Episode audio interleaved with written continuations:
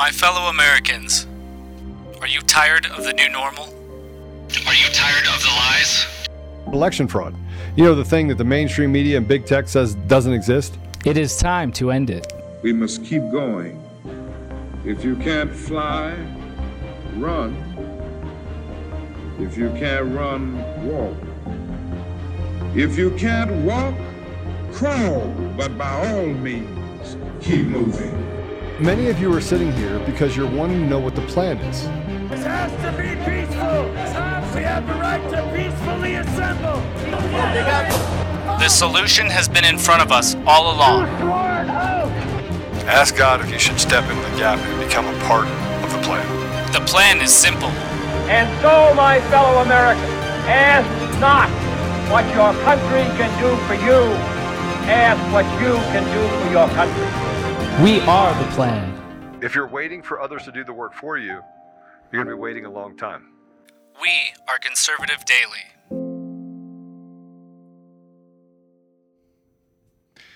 Welcome back to another episode of Conservative Daily Podcast. I am your host, Joe Oltmann. We have a special guest today, someone that has spent the last, I don't know, well, um, 40 years working in politics, but the last five years or so, or maybe a little more, almost six now, being persecuted by the government, this radical left environment. Um, and what's what's strange about that is that you know he still stays in the fight, and even despite the the fact that he's been pardoned by President Trump, and um, is still subject to persecution and lawsuits and lawfare, he stays in the fight. I want to welcome Roger Stone to the show. Roger, welcome to the show. Joe, it is uh, it is a great honor to be with you. Um, you know, your show follows mine at uh, frankspeech.com. I-, I love what you guys are doing here. I mean, first of all, your guest lineup is terrific. I learn everything every time, something I didn't know every time I see your show, every time. Uh, and uh, I just, I'm, I'm, I'm fortunate to be here. I'm honored to be here. Uh, and uh, look, I'm these days, I'm honored to be any place. Uh, if the deep state had their way, I'd be in I'd probably already be dead because they wanted to send me to a dank Georgia prison where the prosecution insisted there were no cases of COVID 19, when in fact there were over 200 cases. And I was uh, at that time 68 years old uh, with a lifetime history of asthma. I don't know that I would have ever made it, but through the grace of God, uh, here I am. Uh, and I am proud to be right here on the ramparts, shoulder to shoulder with you and so many other patriots because the fight for America is on right now. We're not giving up. We're not retreating. We're not throwing in the towel. Yeah, we have, there are dark days. There are days where you say, "How is this all going to come out?" Uh, but uh, one of the things, one of the benefits of the two and a half year odyssey of having the full weight and force uh, of the federal government aligned with their allies in the fake news media who will swear to any lie that they put out there is that while I may be materially much poorer, I mean, we lost our house and my car and our savings and our insurance, spiritually, I am much, much richer. Uh, I had an interview yesterday with a guy from, of all places, the National Enquirer uh, he had read someplace that I had claimed correctly that I'm redeemed in the blood of the cross, that I had a religious conversion. I went back to the church. I had been baptized as a Catholic. Uh, then, when I hit Washington, I was a very, very successful lobbyist, uh, power broker. You know, I lived a wild, libertine lifestyle. I was a sinner. Uh, I make no bones about it. I was a very badly broken person. Uh, uh, but I'm not that person anymore. And anybody can be saved. All you have to do is confess your sins and then live differently, live in His way. And this reporter kept saying, "Come on, you're BSing me, right? This is all. This is all an act. This is all a. This is all a head fake. You're just. This is a dirty trick. You're just. Just seeking. Uh, you're just seeking uh, sympathy. No, absolutely not. I'm a different person. And here's the proof of it. And you know this, Joe. my wife was diagnosed with aggressive stage four cancer right after I was pardoned. That's PTSD. That that's triggered by the stress of being hounded by the federal government for two years. Today, she is cancer free. That's because we have both turned our lives over to Christ. That's Mm. because we, we have changed our lives and we're living a different way. Uh, and the and the Lord will reward you. He will protect you if you walk in His way. Well, I, I did have a, another guest that I wanted that uh, wanted to meet you too, who you probably have heard of before. That I was going to bring in to be able to ask you some questions. I have read nearly everything that you've writ- written. I have followed you to the end. I have watched almost every one of your podcasts. um, I've seen the fight that you've been on, um, but you know, Tig is actually one of my closest friends, and his name's John Tig Tiegen. You, you you probably know him from 13 Hours. He was one of the Americans on top of the the building that was protecting the Americans in Benghazi when Hillary Clinton said, "What difference does it make?" Uh, for the sacrifice that he made. But um, I want to bring him in so you can meet him. Um, uh, welcome, Tig, to the show. Hey guys, how y'all doing? Good. Well, Tig, guess what? We're going to have an opportunity to have a drink together. Ah, Nice. nobody told me to party. I know. would- So I have a tradition. As soon as the Stone Zone is over, which is from five to six Eastern, then and only then can one of my people hand me a, an ice cold, very dry martini. And kind of like Nixon, I can only handle one. I can't handle two. Is it dirty? Yeah.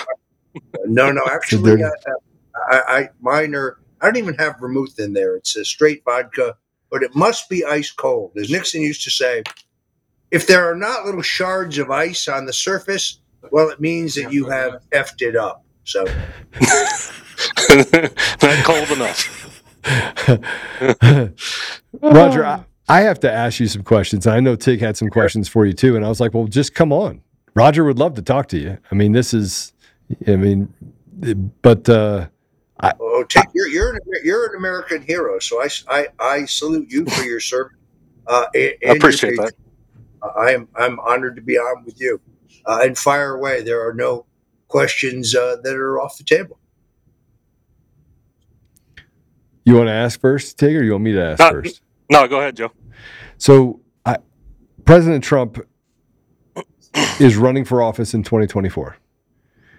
Unfortunately, we saw what happened to um, the Oath Keeper, the head, excuse me, the, the leader of the Oath Keepers, Stewart Rhodes, who was convicted of seditious conspiracy, even though he didn't show up at the Capitol and it doesn't fit. The glove just doesn't fit. Um, how do you think that is going to play a part just from a strategic standpoint and what they're going to try and do to stop President Trump in the future? Well, first of all, I don't, uh, despite the fact that uh, certain media outlets insist otherwise, I don't know Stewart Rhodes. Yeah. I never have a chance to meet him, talk to him, communicate with him. I only knew of him. Yeah. Uh, the uh, there's a testimony before the January 6th committee, televised uh, uh, to the entire nation, that is just uh, perjury. It's perjurous. It's completely and totally Fabricated. untrue. They just make stuff up. Uh, the problem here lies in the District of Columbia. Uh, in, in the District of Columbia, you have a highly politicized uh, judiciary system, and they could convict a ham sandwich. I mean, stop and think about it for a moment. I was charged with lying to, to Congress under oath about the Russian collusion. Wait a minute. How do you lie about something that didn't happen? Yeah. I, I, in other words, the, the newspaper headlines would tell you Stone was the conduit between the Russian intelligence and the Trump campaign. Except for the government produced no such evidence to prove that because it's not true.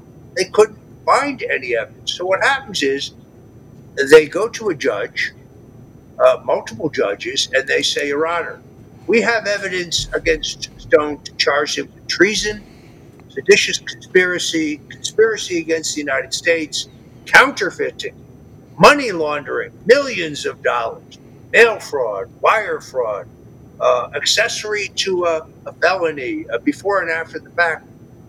The judge said, sure, you can have his email, his phone messages, his text messages. There's over a million emails, by the way. I never erase anything. A million. You know the reason I don't erase anything? I haven't done anything wrong. Nothing I'm ashamed of. They root through all of that material. You know what they find, Joe? Take they find nothing. That's what they find. So then they have to invent crime against you. Well, you lied. Uh, uh, for example, on August 9th, did you get a text message from Steve Bannon? I don't remember. Ah, you did. You see, you got a message from him. Yeah, it was a link to the front page of that morning's Washington Post. So what? What did that prove? Immaterial. You lied. Well, over a matter of public record, was that ring? Here was, here here was the real point. I wasn't prosecuted because I did anything wrong. I wasn't prosecuted because I was uh, involved with the Russians. I didn't have any backdoor link to WikiLeaks. I was prosecuted to squeeze me into testifying against Donald President Trump. Yep. they, they showed me, they showed me a list of, of 26 uh, cell phone calls between me and the president in 2016 and they all they do is have a record of the call and the length of the call. They don't have a record of the contents of the call. And they say all you've got to do to get off the hook is testify that these calls were about coordinating with the russians and with wikileaks. And i'd already taken three polygraph tests from the people who conduct polygraphs for the Florida State Police and passed all of them because it wasn't true. But they would have disregarded all of that had I been willing to testify falsely against Trump, which I was unwilling to do. That's what my case was all about.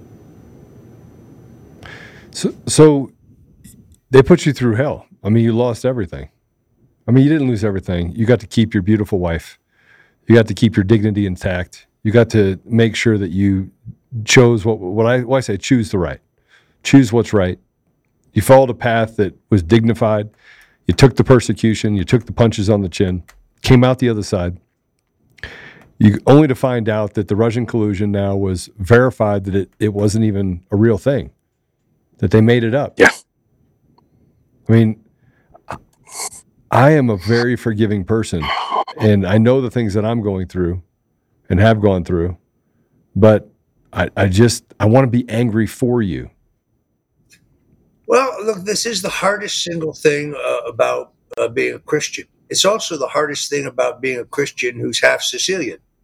Uh, you know, uh, believe- it's hard. It's hard to leave the idea of revenge behind. I I could give you a list of people um, who I would, in the old days, I would like revenge against. But the Bible tells us in Hebrews ten, the vengeance uh, is reserved for the Lord, and there is nothing tougher or worse than a vengeful Lord. So, in my view, the bad guys will get theirs in the end. I don't need to worry about it.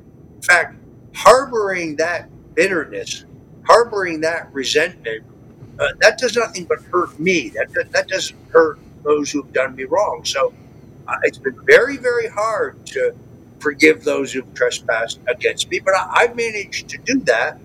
Uh, and then, frankly, uh, in additionally to being in a better place spiritually, I've made so many other great friends. People like you, Joe. People like General Michael Flynn, who we, we, he and I have this shared experience. Uh, so many other people uh, in the freedom movement who I never would have gotten to meet. So, um, overall, has it been painful? Yes. Has it been stressful? Yes. Has the financial strain particularly been difficult? Yes. Uh, but uh, I'm still standing, as they say. Um, you know, uh, you, well, go ahead, Tig.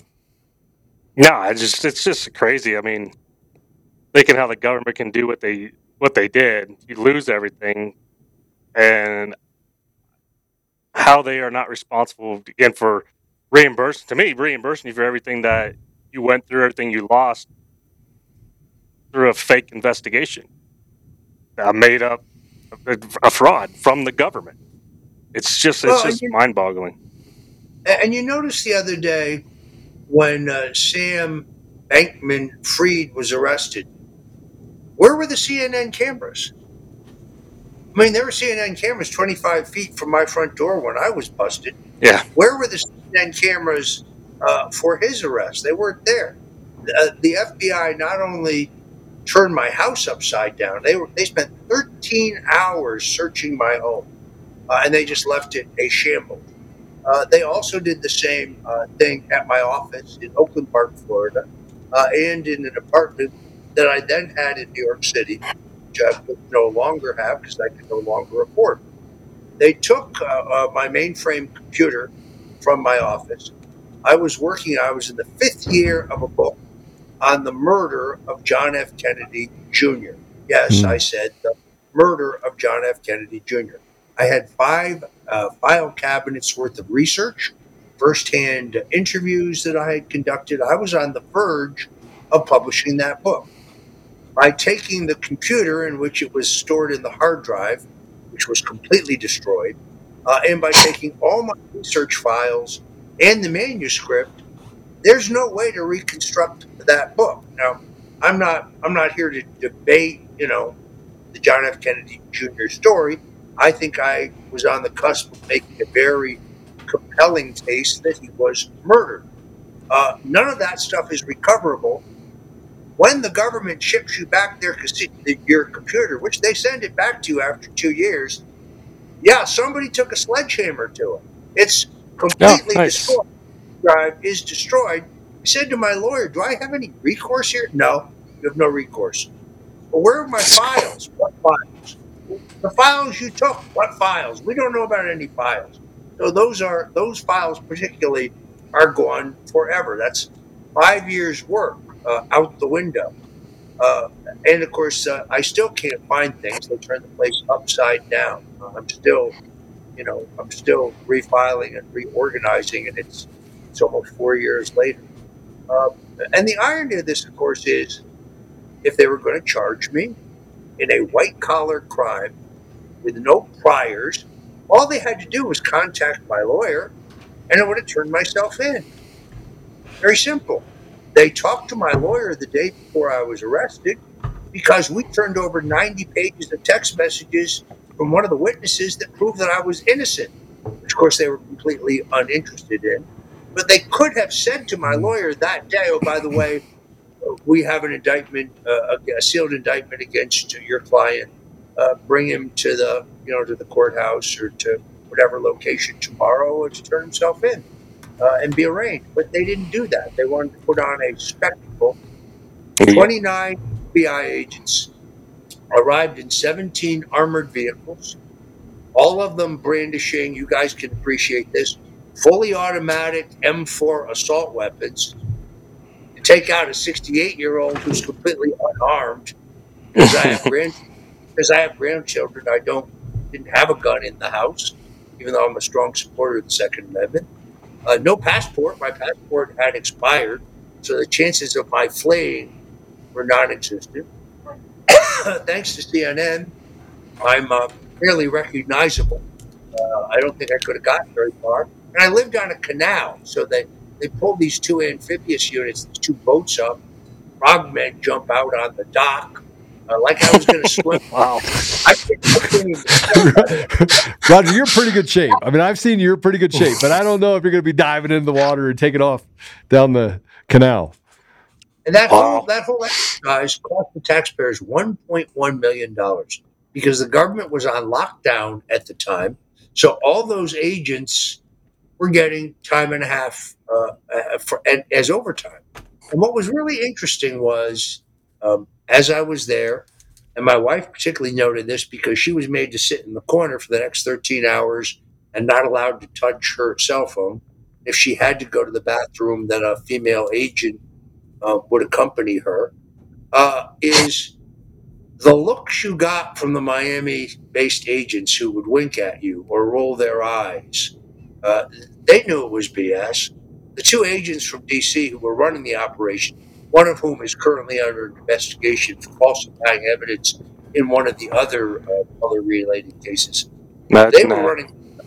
But the but the Miami agents, Miami based agents, they knew it was BS, and they they would tell you in little ways.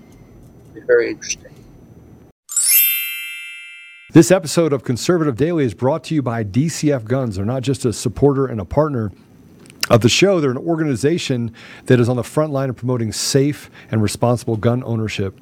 Along with being a staunch defender of the Second Amendment, they have a lot of different things inside of their three ranges and stores. So they have a gunsmith at every location. They have the ability to do massive amounts of training, uh, anything from beginners all the way up to uh, competitive shooting. Um, they're also the best gun store in Colorado. Uh, between a mar- massive arsenal of top tier firearms, competitive pricing on ammunition, they're a go to resource for newcomers and expert shooters alike. Memberships there start for as little as $25 a month and offer an arsenal of benefits beyond that, such as store wide discounts and special access to training. Even better, what you're seeing right now is DCF Guns also has an e commerce option, meaning you can take advantage of the awesome prices without leaving your home just visit dcfguns.co and start browsing. I do want to tell you that as a listener of conservative-daily.com, you get an additional 5% off everything in the store. You have to use discount code Joe. That's J O E. That's discount code Joe. Go to dcfguns.co and use discount code Joe. J O E. That's me. Or it's coffee, cup of Joe. Um, but you can go there and save an additional 5% off every single thing on the site. Um, as always, we'll keep the range hot and the deals hotter only at DCF Guns in Castle Rock and Colorado Springs and now online, available to everyone across the entire country. I, I'm number one. I wish I had a drink right now with you. right? Um, Bring that man a drink. but, but, but, but Roger, why are they? And this is a question that I, I go through my head a lot. Why are they so afraid of Donald J. Trump? Why are they so afraid of him? I mean, if he if he's Uh, if if they think he's that dumb, if they think he's oh he's a dummy, he's, did something wrong. I mean, Biden, to speaking Bidenese all over the world, you can't understand a word that he's saying. Why are they so afraid of Donald J. Trump? Uh, it's because uh, he's uncontrollable. Because he, I mean, I've known him 43 years, uh, and he is his own man. In other words, it's not like Yeah. every other political figure. I've worked for four four American presidents. Here's how it used to work. Here's your talking points, Mr. President or Mr. Candidate. Just stick to these. That does not work with Donald J. Trump. Uh, he he can't be bullied.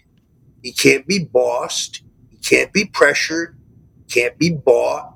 Uh, he is very, very much his own man, My Uh, man. and that and that drives that drives them completely insane. Now, look, sometimes he's right, sometimes he's wrong, uh, but he, he will always put always put the American person, the American people first. In other words, the guy is a billionaire, but he has never lost his middle class Queens values. I mean, he thinks like a working guy. He thinks like an average person, and he has he has great empathy for regular people. So if you gave Donald Trump a choice, do you want to have dinner with 10 Fortune 500 CEOs, or would you rather have dinner with a plumber, an electrician, a tile man, uh, a, and a stonemason? I know what he would pick. He would pick the latter, and he'd have a great time. Uh, he has he has the common touch.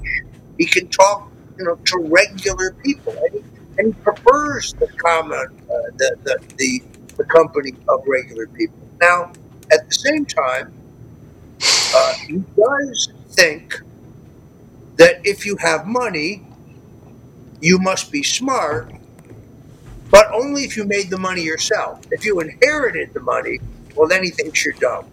But if you made the money yourself, you're self-made, he, uh, he has a certain respect for you. Uh, that's always been true. You know, it's funny you said that. Tig, who would I rather have dinner with? Yeah, Antifa. Oh yeah, but yeah, Antifa. I knew you were gonna say. It. Yeah, See, you always got one. You always got one in the crowd. All right, they get the Democrat. Short dinner. It'd be a very short dinner. Um, you know, it's it's it's interesting because um, I grew up. I didn't grow up middle class. I grew up poor, very poor, and um, I grew up in a family where you know my dad's black, my mom's white, my whole family's interracial. I got to feel racism in a way that I think most people, you know, they, they can't see it from both sides. I got to see it from both sides, and and it it uh, there's a perspective of of what's happening with the radical left that I think we have to pay attention to. That it doesn't represent the poor and it doesn't represent the rich. It represents this this I wouldn't even call it political elite. It's almost like a fraternity. And I always saw President Trump just come in and be like, you know, move who moved my cheese? You know the who moved my cheese book. Yeah, he he would literally just move the cheese, expose all the these rats would come out of nowhere. Uh, here's what I don't think he understood when he got there, uh, because he, you know, he didn't come from the world of politics. He had contributed as a businessman. He had contributed to both Republicans and Democrats. He had decent relationships with both Republicans and Democrats. Uh, I recall when I went to his marriage, I was a guest at the wedding between uh, Melania Trump uh, and Donald Trump. My wife and I were guests. Sitting in our pew in the church was Chris Matthews. Today, Chris Matthews wouldn't give Donald Trump the time of day. Right. Uh, probably, probably, and vice versa. Uh, so I think that he thought, as has always been the case in our history, after we had a presidential election, the losers, being good Americans, supported the winners. Uh, that we united around the new leader. We didn't like it necessarily, but um, you know, our attitude was let's win the next election. Um, he ne- never dreamed on him that half of the people wearing Republican jerseys were not really on his team. He thought there were two parties, uh, and like in the day of Reagan, the Republicans would coalesce around him as the leader. The Democrats were on the other side. We would fight it out. He never understood that from the instant he was elected, the two party duopoly, the elites who dominate both party organizations and both party structures, were plotting to remove him from the beginning, from day one. Uh, and he never really understood that. And I think he understands it now. I think uh, if there is a second Trump presidency, and I believe there will be, uh, it's going to be very, very different than the first. I think he's learned some very hard lessons about who can be trusted and who cannot be trusted.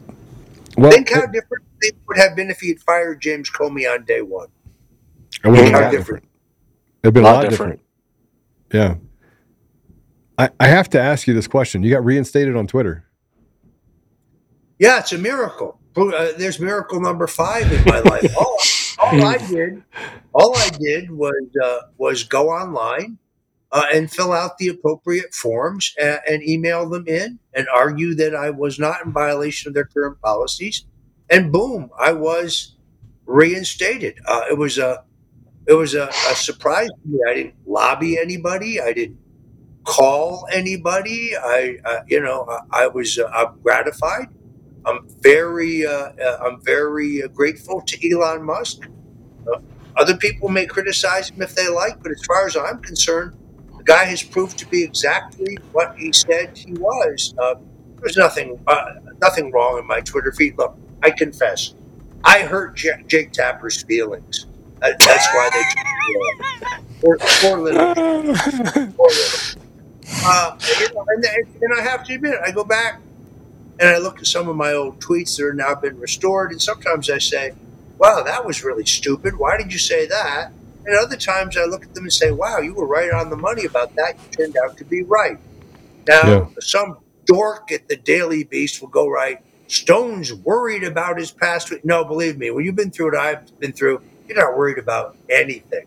Uh, but I recognize that, uh, uh, you know, with it comes a different responsibility. I'm using it a little differently than I did before.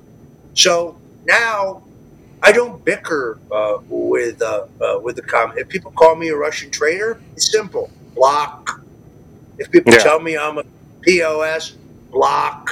I'm not going to argue with them. It's an absurd.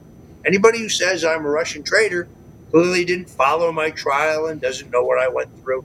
Doesn't even know what the charges against me were or what the government's evidence presents against me said. Uh, but I'm Yeah. not going to get down in the gutter with those people. Uh, I'm, I'm, I'm grateful to have it back.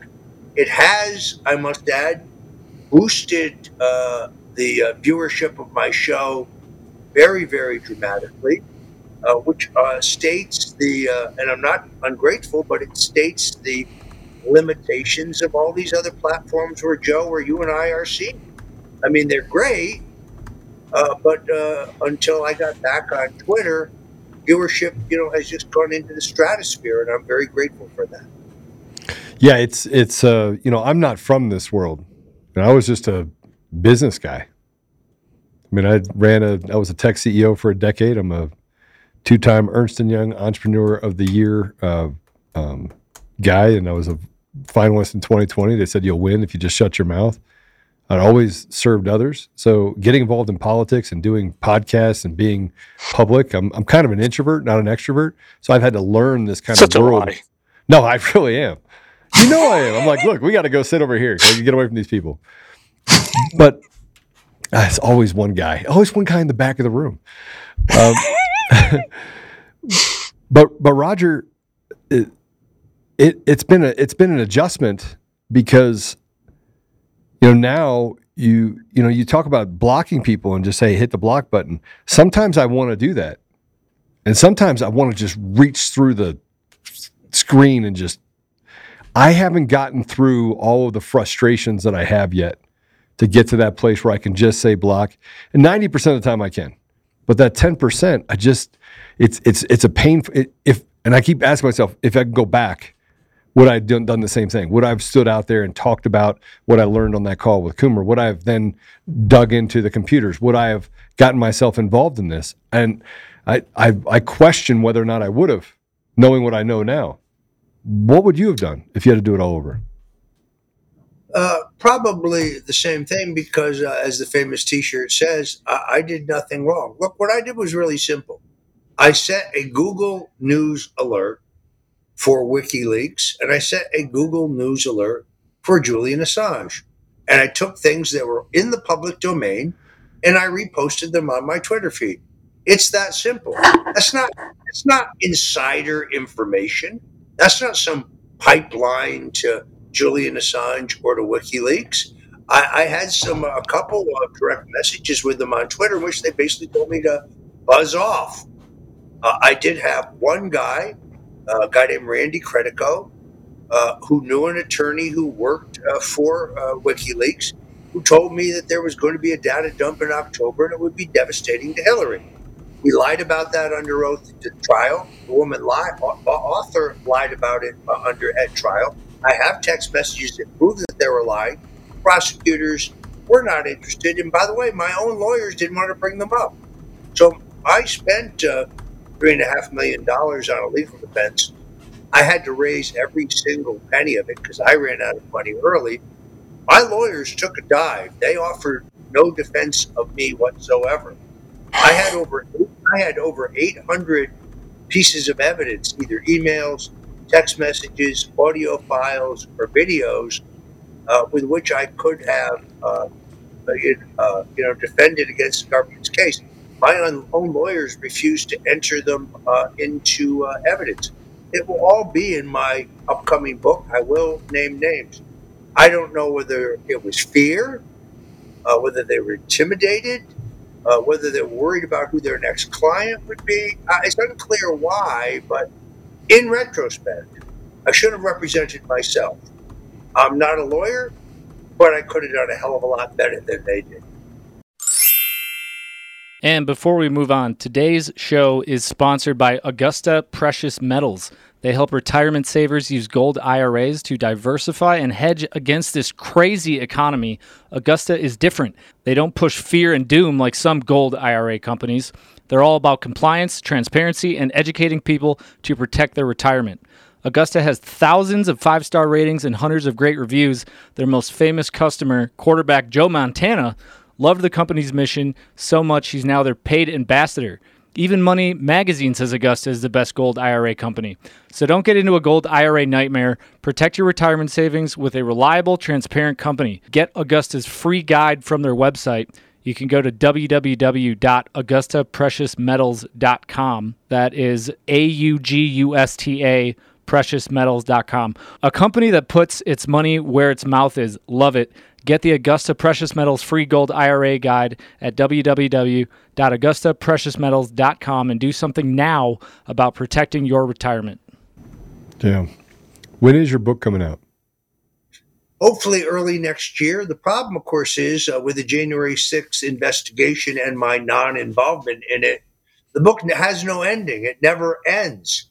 So when this is this is uh, almost surreal. When they raided Mar-Lago, among the items they found uh, was a, a, copy of my presidential pardon. There it is. You get that? Uh, see, see it. I have a copy of that too. So it turns out what this was was a printed copy of my pardon that I ascribed to President Trump and gave to him, and he stuck in his desk drawer. It's not even an official document.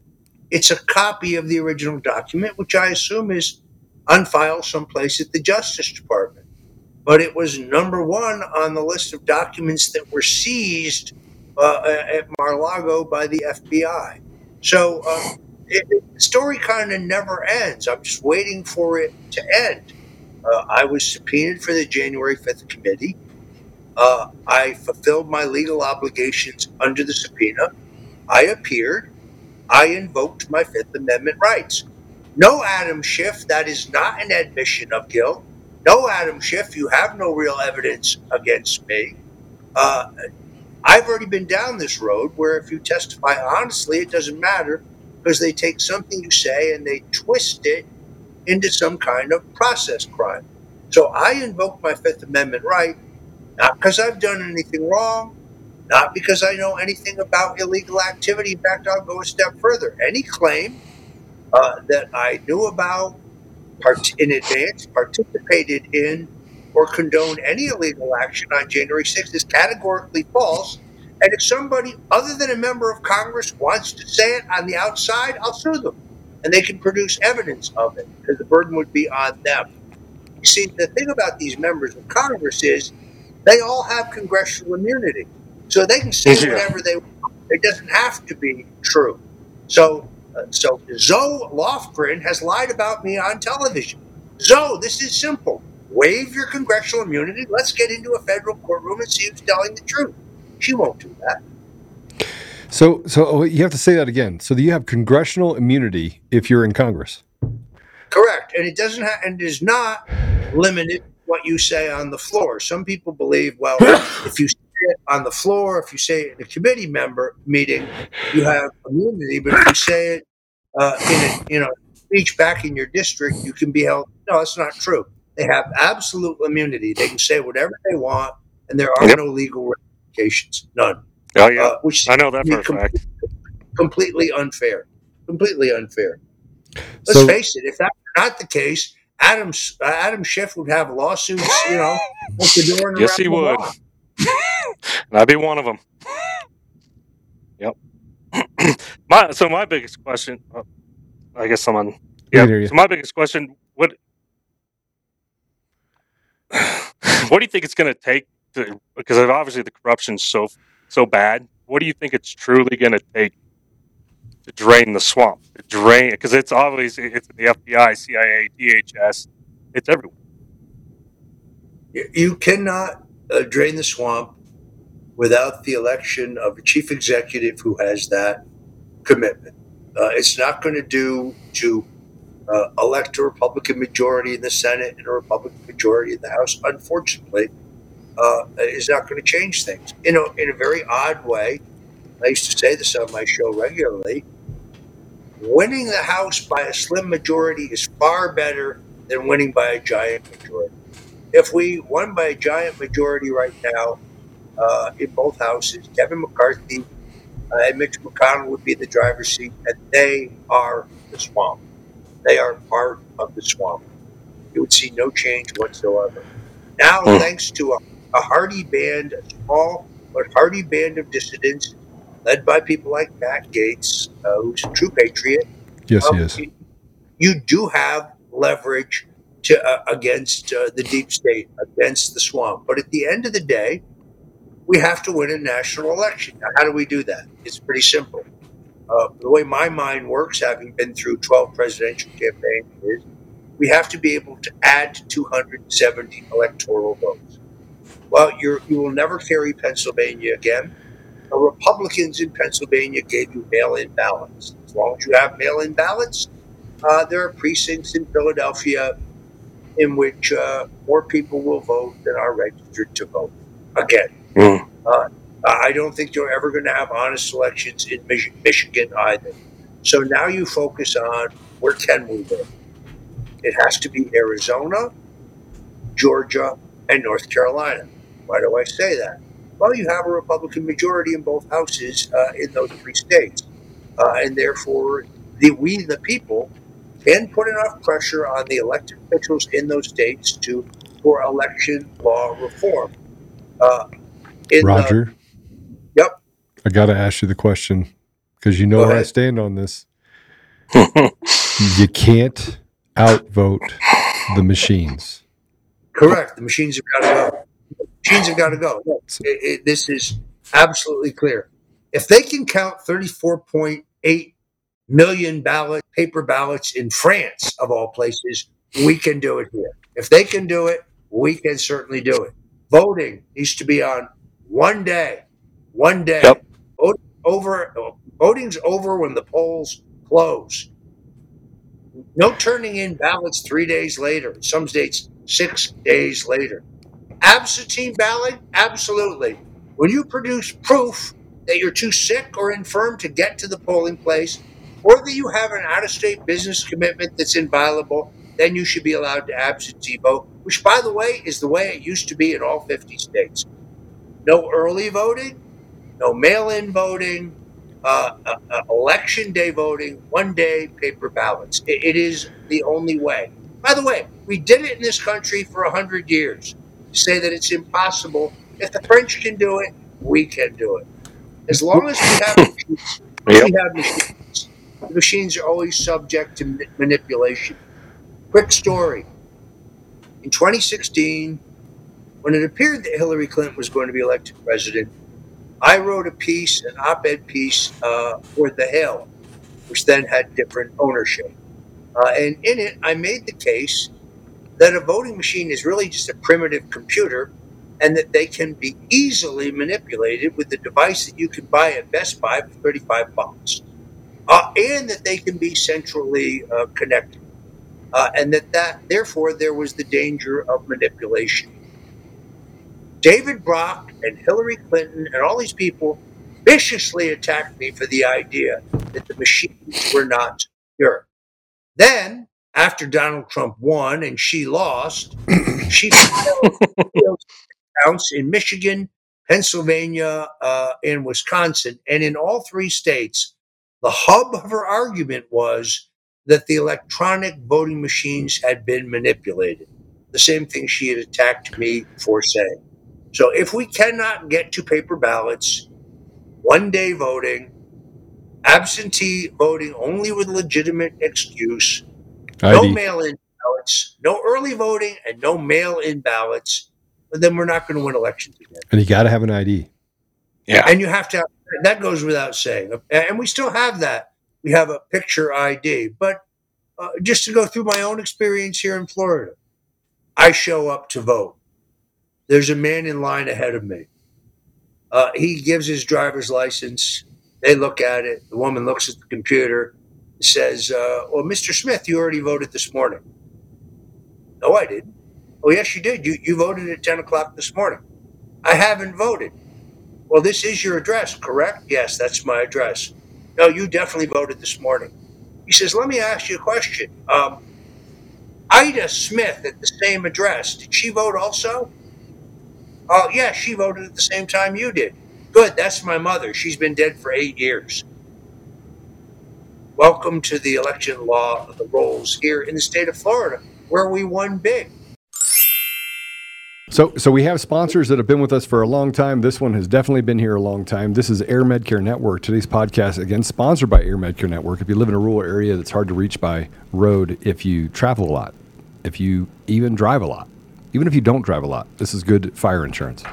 If you like to hike or spend time outdoors, uh, you want to make sure your family's protected in a medical emergency. If you ever need to be air medically transported. With Air Medcare Network, you're covered for as little as $85 a year. Your whole household will be covered in case you ever need to be air medically transported. Uh, simply visit airmedcarenetwork.com slash daily and use promo code daily and you'll receive up to a $50 Visa gift card when you sign up today. Now, they also have an Amazon card, but we don't do business with Amazon here on this show. So please do not sign up for this and get the $50 Amazon gift card uh, because that is feeding the beast and we don't feed the beast. So get that $50 um, gift card and sign up. You can go up to, I think the five year membership is like 300 bucks or something. But uh, so it's even less. So it's $85 a year for your whole family and then as you go up, it it, it actually reduces. So airmedcarenetwork.com slash daily and use promo code daily. The election rolls themselves are not clean. No. Defend Florida, which is a great citizen group here, did phenomenal work where they took just those who voted by mail in in the 2020 election. They took a subset of 25,000 of them and they went and attempted to knock on 25,000 doors. The problem is you couldn't find 25,000 doors to knock on. You could find about 20,000. Uh, and in those cases, that person did not exist. They died, they moved. In many cases, it was a vacant lot or undeveloped land. So um, Governor Ron DeSantis won a tremendous victory, but the voting rolls in Florida are still dirty. In the case of Laura Loomer, I've seen the evidence myself. 5,000 mail in ballots were mailed out in Lake County. By law, the carrier envelope must say, do not forward. They were returned to the Board of Elections in Lake County, and somebody cast those votes. Somebody in the process, either a vendor or someone in the Board of Elections, cast those votes. But Roger, you you you wouldn't need to do that. You wouldn't need to do that because we're not talking about access to the ballots until you have a paper ballot audit. So up Great. until that point, you have ballot images. So you have no ability to get access to those ballots. Right? And the RLA, the risk limited audit that they've developed inside the system is designed to keep you away from it. So all I need to do is make sure that whatever you have on the paper that shows excuse me, that shows up on the RLA or the ballot images from the cast vote records aligns with what I tell you that the outcome is. Now, I do think that DeSantis interrupted their ability to commit fraud, but I still think they committed fraud. That's why you saw Miami Yeah. turned.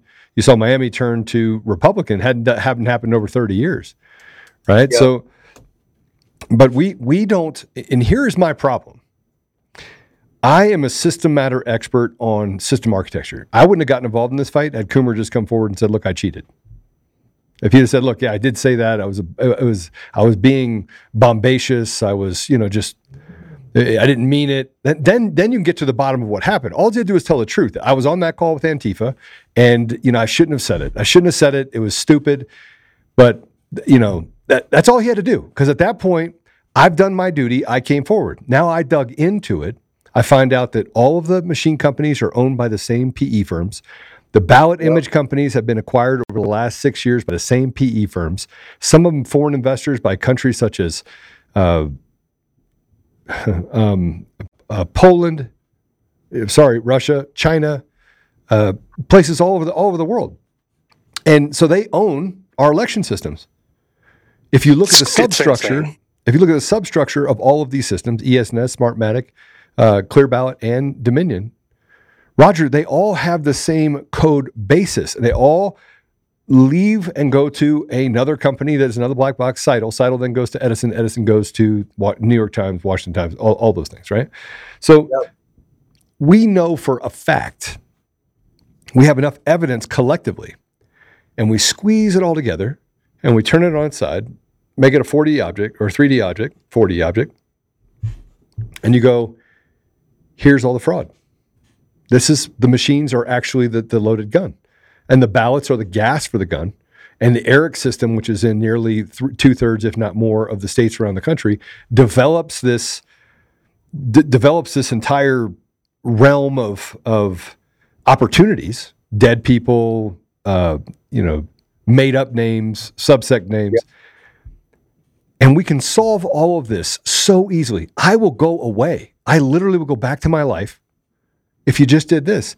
If you make it this one word, transparent. Yeah. And ev- everything you just said is all we have to do. That's it. And we all go away. And you know what? We can I, I totally agree. First of all, you had massive fraud in Florida in the primaries. Yeah. Uh, and, uh, to his credit, some of the uh, window dressing things that uh, uh, that Governor DeSantis put into place, I think, may have had a deleterious effect on those who would steal. So we did away with ballot harvesting, which, believe me, in Miami-Dade County was a cottage industry. I mean, there were people who made a living doing this, uh, and uh, uh, having uh, doing away with the uh, drop boxes, uh, putting in tough mandatory uh, uh, penalties for those who voted illegally. They all had some limited chilling effect on voter fraud. But to believe that the Florida election had no voter fraud would be completely incorrect, which means the Republicans actually won bigger than we thought they did at the end of the day. And by the way, there was mass cheating in Florida in 2020. Here's what they didn't count on Trump was not supposed to do as well among Hispanic voters, all Hispanic voters in Miami Dade, than he did in 2020. So it wasn't just Cuban Americans who are traditionally Republican. It was also uh, Puerto Rican Americans where he did extraordinarily well, Venezuelan Americans, Mexican Americans who are habitually and traditionally Democratic. So they didn't count on this. So put it another way, they cheated in 2020. They just didn't cheat enough. They underestimated the votes Yep. they needed to steal, which is why Trump carried the state uh, as relatively easy as he did. Yep.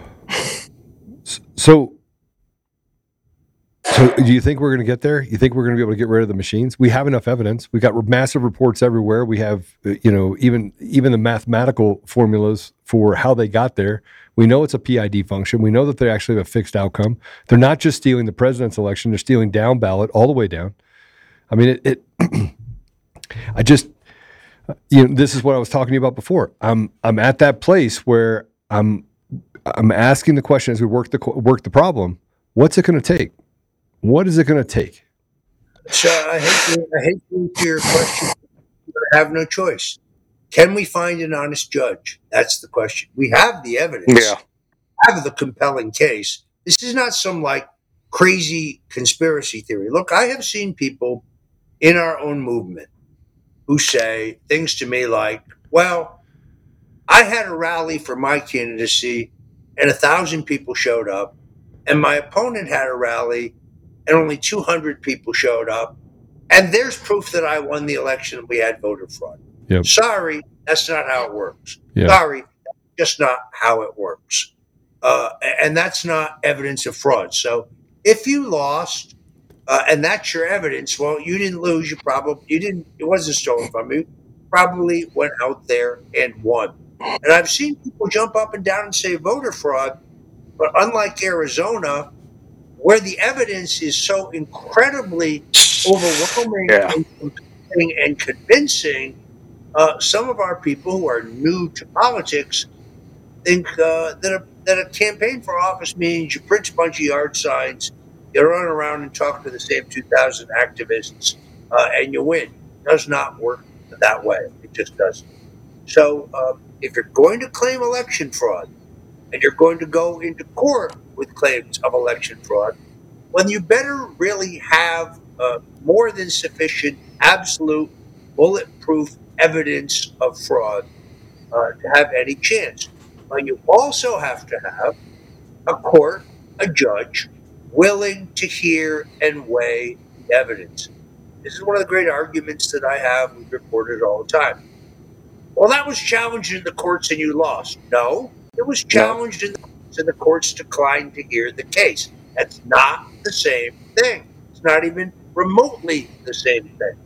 But, uh, you know, it is. Uh, so uh, I've never seen in the 43 years I've been in American politics, I've never seen a better candidate than Kari Lake, other than perhaps Ronald Reagan. She's that good. Uh, talented, resilient, entertaining, beautiful, smart, combative, but but never with a snarl, always with a smile. Yep. That, that, that is political talent like I have never seen. I've seen a lot of candidates in my time. She also ran an excellent campaign. She spent her money wisely. She hmm. ran a great campaign. Her opponent hid out in the basement. If you got a good look at her, you see why she hid out in the basement.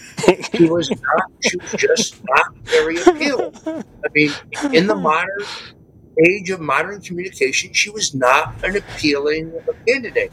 But it didn't really matter because she didn't bother to campaign.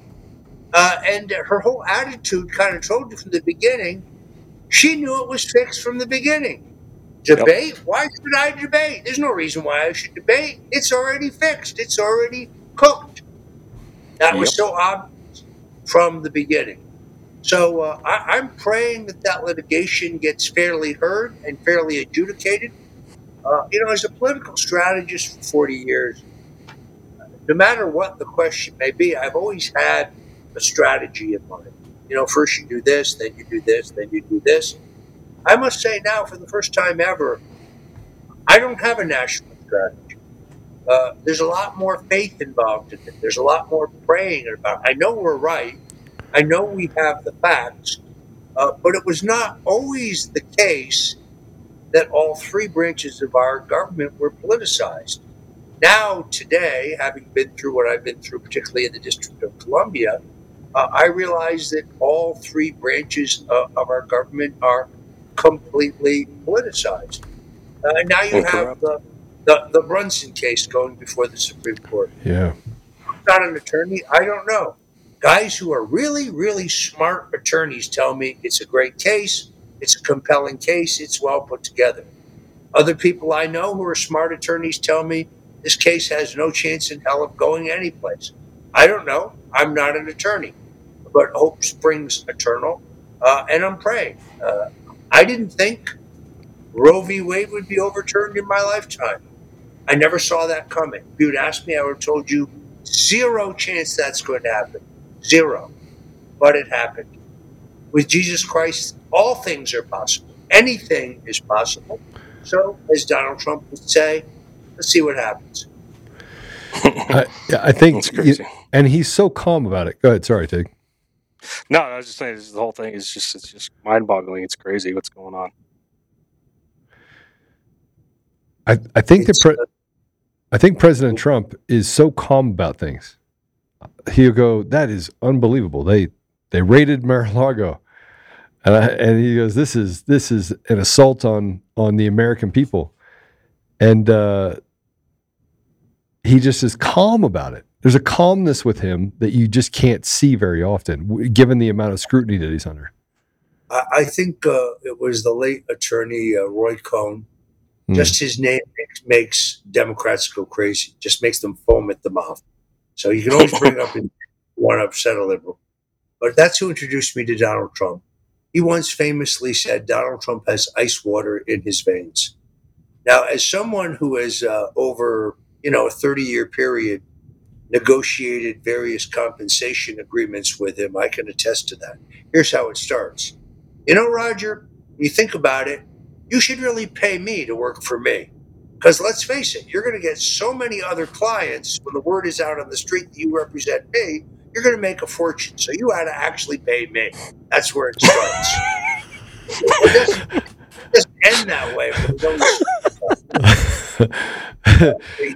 and he gets you all the way to the point where you're like, okay, let me get my checkbook out here. I mean, uh, he, he, beats you down, he beats you down, he beats you down until you finally make a deal. But the, the point is, people really don't understand how tough he is he, and how he lets so much of this uh, roll off his back. He's got uh, what appears to be a special counsel in the Justice Department who are absolutely committed to putting him in prison if they can fabricate yeah. some, some crime against him. Yet I guarantee you, to the extent that he sleeps, and he doesn't sleep much, uh, and he's always been that way, he's very nocturnal. Uh, I can think of times when I've worked with him and he calls you at one, two o'clock in the morning. He says, Hey, what are you doing? That's how it starts. Hey, what are you doing? Uh, sleeping? Uh, so Uh, but um, he's he's a very tough individual. He's very very stubborn. I don't mean that in a negative sense. I mean in the, in the sense that he's extraordinarily determined, but he's not programmable. Uh, he's not scripted. He's not managed, and he's not handleable. He, handleable. He's uh, very much his own man.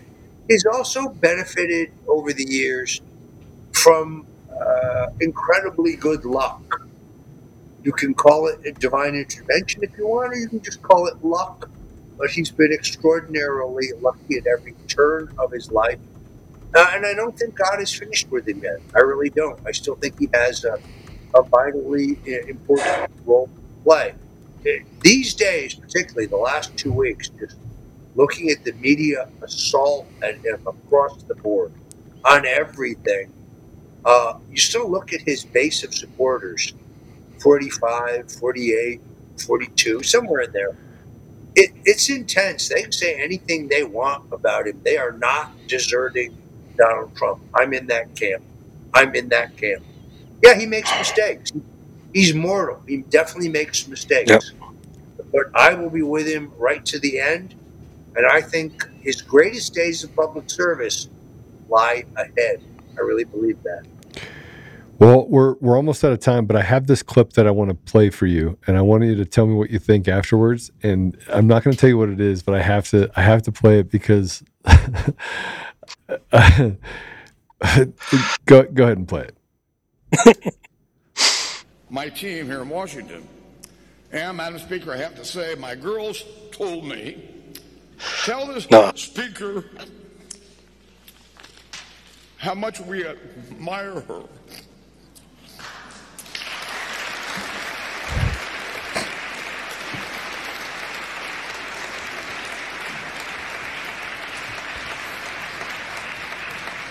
So they couldn't tell my girls were Democrats.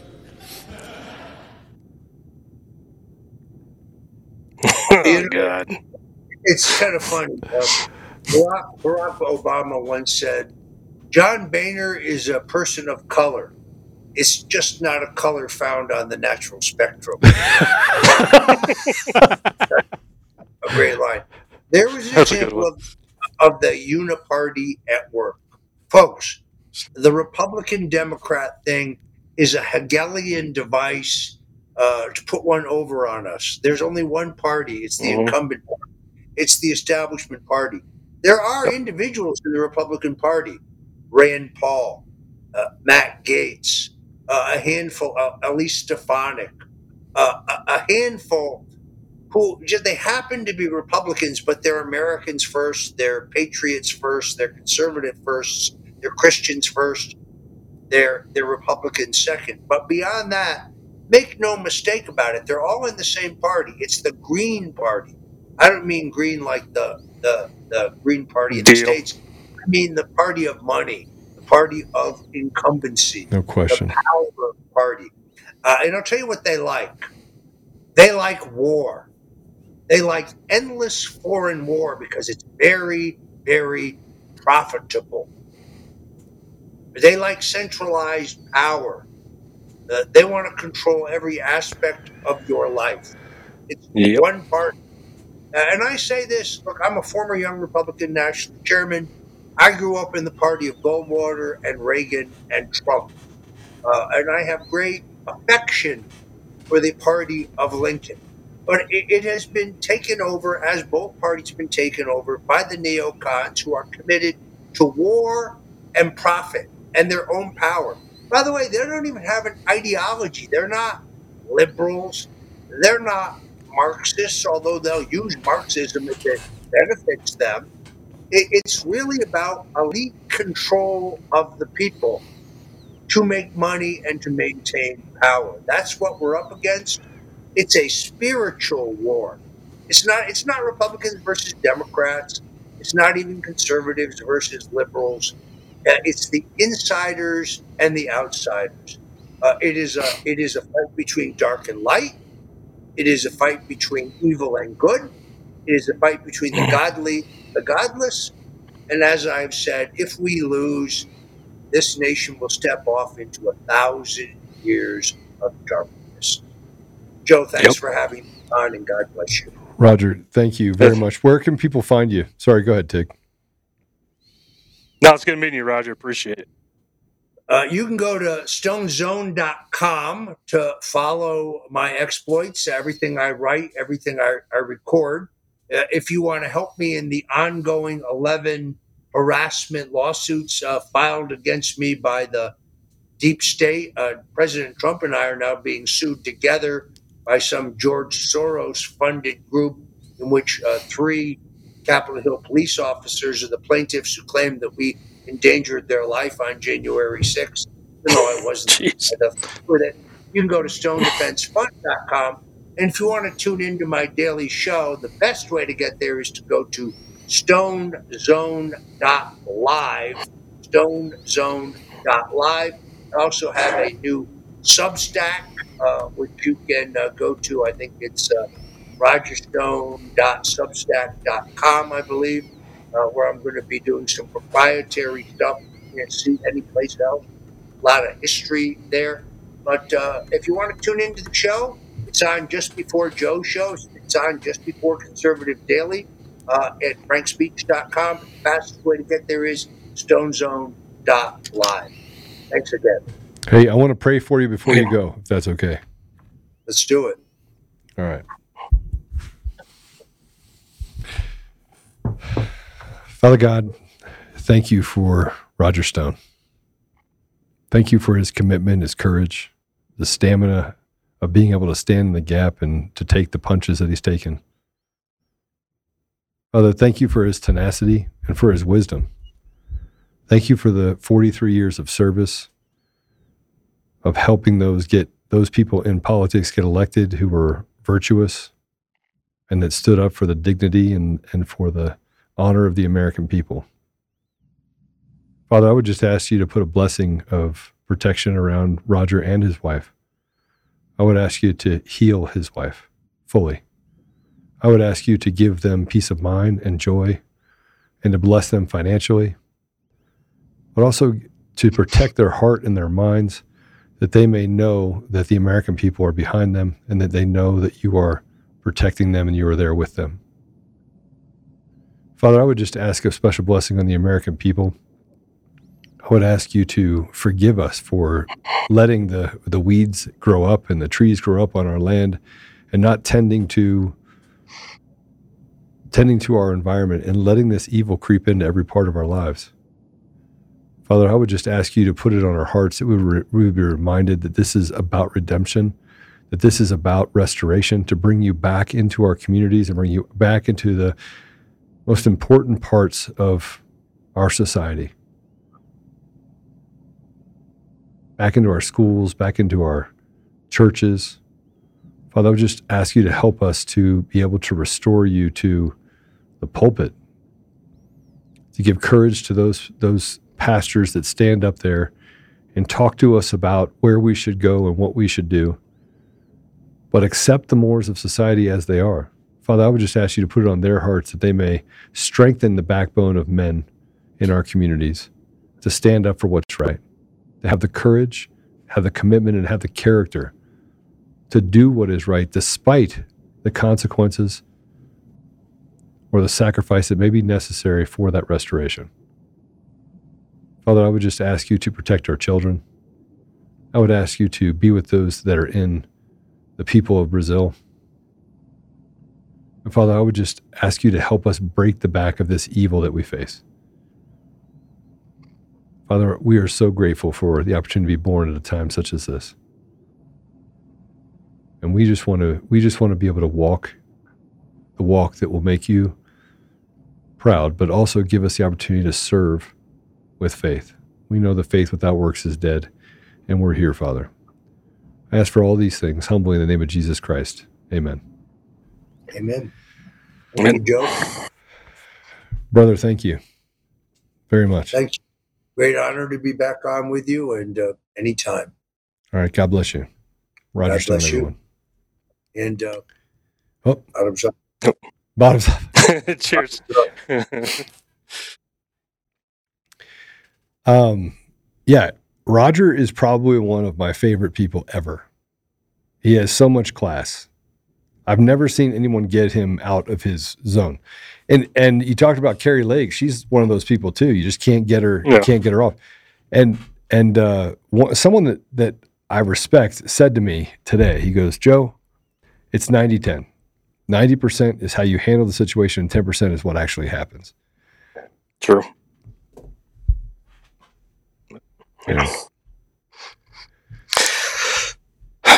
We had a long road. It, That's all I it can is say. it is a long road, but it's it's a road that I mean, would you want to be born at any other time other than this?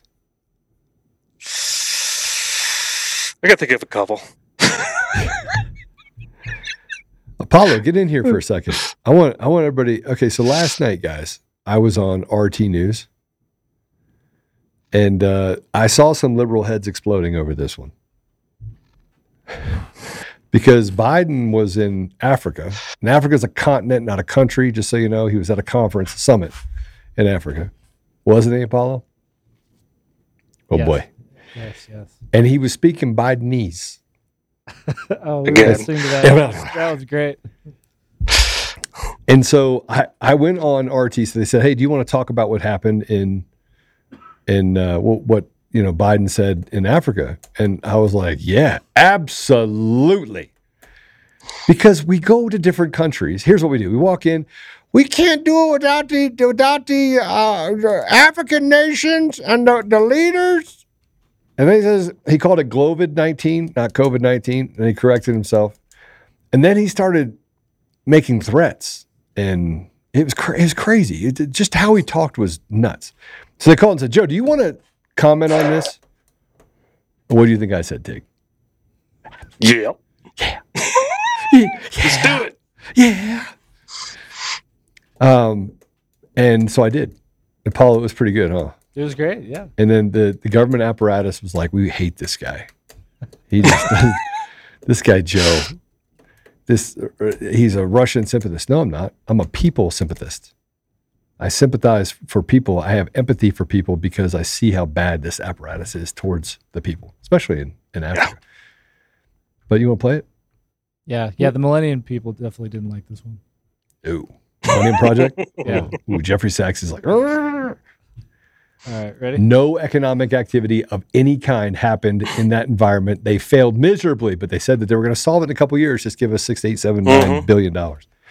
Let's play it. This is funny. And I started off, by the way, the fist pump was because the guy before it was talking, and he said, something. I was like, I like this guy, and I was like, oh. And just as I did that, they went to me, and I was like, oh, sorry. Yeah. He goes. He literally he goes what he said, and then they bring him in. So Joe's uh Joe's pumping it when he comes in. All right, let's play it.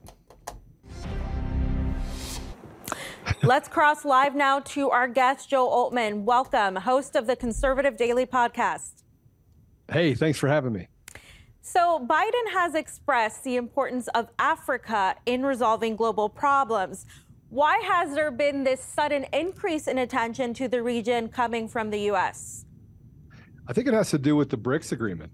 You know, the agreement that includes China and Russia, and uh, you know, much like the rhetoric they have in the United States, they're pressing that res- rhetoric across the across the world. And I think uh, leaders from different countries have just woken up to the idea that that the United States is just speaking a whole lot of nonsense. And so they're, I think they're afraid of what China and Russia are doing by creating a partnership. and you know, I, I think that there's enough ceiling for everyone to be successful and to prosper. But I don't think that that's the goal of the Biden regime or or these uh, you know radical people that have taken over the government establishment in the United States. You mentioned BRICS, and doesn't this sudden interest in the region indicate the U.S.'s possible attempt to compete for influence in Africa with Russia and China, with whom obviously African states already have a fairly strong historic relationship? Well, let's go back in time and look at what the U.S. has made promises over and over and over again in that region. They've, they've done this for decades and they've never delivered. So they've said, we're going to give you aid, we're going to help you with, with development. And those developments, in large part, I spent a lot of time in, in Africa and the Middle East, those developments where China would come in and say, hey, we're going to do something, they always did it, but the U.S. never did.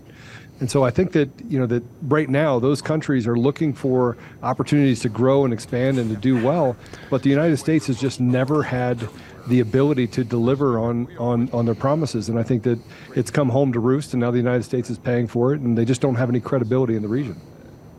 We heard the go to accusations against Russia and China at the forum as well, with Beijing and Moscow being accused of destabilizing the influence in the region. Will the U.S. be able to exert a better influence given what you just mentioned, the experience and consequences of, say, the Libyan coup and the Arab Spring? Well, look at the Libyan coup and also look at what they did in Sudan, look at what they did in in other uh, African nations and the the amount of interference and things that they've done in those regions. It's it's like a bunch of school kids at a at a high school. It's always like they're bad, they're bad, they're bad, but they never look at themselves. They never look at the impact and the things that not what they say, but what they actually do. So I I think that they're going to have very little effect, and I think that the United States just does not have the same. Um, it, it just doesn't have the same meaning as it did in the past, where they had some sort of mores of society ri- driven by uh, ethics and, and driven by the truth. And, and frankly, the United States just uh, they've, they've lost sight of that. So I, I think personally that we're seeing uh, what's happening in, in Africa as something that's going to, in large part, happen around the world because people are tired of the U.S. barking orders as if they're daddy. Right. You mentioned this shift happening from unilateralism to multilateralism. China called on the U.S. to stop seeing Africa as a global arena of power struggle. Do you think Washington will actually heed that call, at least this time? No, I don't. I don't think that they they learn from their mistakes, and they definitely don't learn from history. And the thing the thing that saddens me is the fact that they're they're doing things that do not benefit the people of Africa, and it's not as if we're pulling on both sides of a country and trying to uh, to help them and say, okay, China's trying to help and the United States trying to help, and we're competing in that arena. The United States just sees them as much like they do their own people in the United States as as slaves to be enslaved or to, to use as pawns in a game in order to create power or money. I mean, yeah, well, you just mentioned, should, shouldn't then Africans be wary of U.S. proposals, given that the clear focus is rather on economics and competition rather than a uh, need to solve their key problems on the continent? Well, let- let's go back to the Jeffrey Sachs, the Millennium Project that they they worked on for nearly a decade, right? And they said that we're going to, well, all we need is like five or six billion dollars, and we'll solve poverty in Africa. And that turned into a disaster. That was a, a project where they said that they were going to create this economic opportunity for people to have um, free access to food, and and and that that there was no economic activity that happened in that environment at all. It was just a, a big slush fund for them to you know launder six, seven, eight billion dollars um, to uh, power brokers, not just in the United States but around the world. So they've never delivered on a project because that really is not the goal. The goal is to create chaos. And the opportunity in chaos favors the op, not the people. And that's just what the United States has historically done by using the intelligence apparatus as the thing that is is, is driving their uh, their their desires in the region. Joe Oltmann, host of the Conservative Daily podcast. Thanks for the words. Thanks. Take care. God bless you. We're not their daddy. Nice interview. Yeah. Nope. We're not their daddy. You know, so uh, th- you know, I, they they off they often don't know what I'm going to say. So I think they're they and I got a couple texts from friends of mine who are who are Russian. They're like, ah, we saw you. Why do you use the word daddy? and, and I said, well, you know, I, I, you know, you ever heard of saying, who's your daddy? They're like, no, we know, I know who my daddy is. And I was like, ah, I see, I, I need to be a little bit more, how would you say it? Uh, more obvious what I'm trying to say. They don't, we don't need Well, to us are. adoptive parents, huh? What? well, to us you are, but so obvious. yeah. But Well, I, I got to tell you, I'm I'm incredibly uh, uh, grateful that we have the opportunity to have this show. I do want to tell everyone that uh, Tig is going to be joining us. How often? Three times a week. Uh, probably, most likely. Yeah. And he will be a man of more words. He's out actually down there in the springs doing a bunch of work right now. So Yeah. Well, I got, I'm looking at the clock. I got I got to hurry up and go because I got my kids' uh, Christmas play. all right, we'll get out of there. Hey, we'll see you guys Yeah, so- tomorrow at 10 a.m. I will not be on. I'm doing this deposition thing, but uh, you, you'll see Tig, and it is Fun Friday. So Apollo, I have a feeling you guys are going to make it fun. It's going to be good. Hot, It'll be good. hot, hot. All right, God bless you. All right. Have a good one, guys. If you want to watch Conservative Daily Podcast, we go live Monday through Friday at 10 a.m. Mountain Time and 4 p.m. Mountain Time. You can find us live at conservative-daily.com, on Rumble, on Frank Speech, where we go live on Lindell TV 2 at those same times, on DLive, and now on Odysee. You can also find our episodes at Brighteon.com. Make sure you also check out the link in the description to go to the Brighteon store and prepare you and your family with the awesome storable food and other products that they have there. You can find us on the audio edition at Apple Podcasts, Google Podcasts, Spotify, Pandora, iHeartRadio, TuneIn, Podbean, Audible, and everywhere else. Make sure you go and give us a five star review and be that ambassador of truth. Share this episode with everyone who needs to hear it. Text the word freedom to 89517 and we'll shoot you a text message when we're about to go live. Check out the description for our link to the daily newsletter so you get access to the fax blasts. We want to thank you for being a listener of Conservative Daily Podcast as we pursue truth and fight to restore our nation. We will continue to provide you with the most important information that the mainstream media will not show you. Now at conservative daily.com, you have the option to become a member with us. Each membership option varies in access and discounts in regards to the ability to interact with the daily fax blasts, monthly savings, access to extra content, and interactions with the hosts and guests of the show. Go to conservative daily.com and become a member right now for as little as $10 a month. Make sure you check out social media and find us everywhere at Conservative Daily and at Joel Oltmann. We'll see you next time on Conservative Daily Podcast.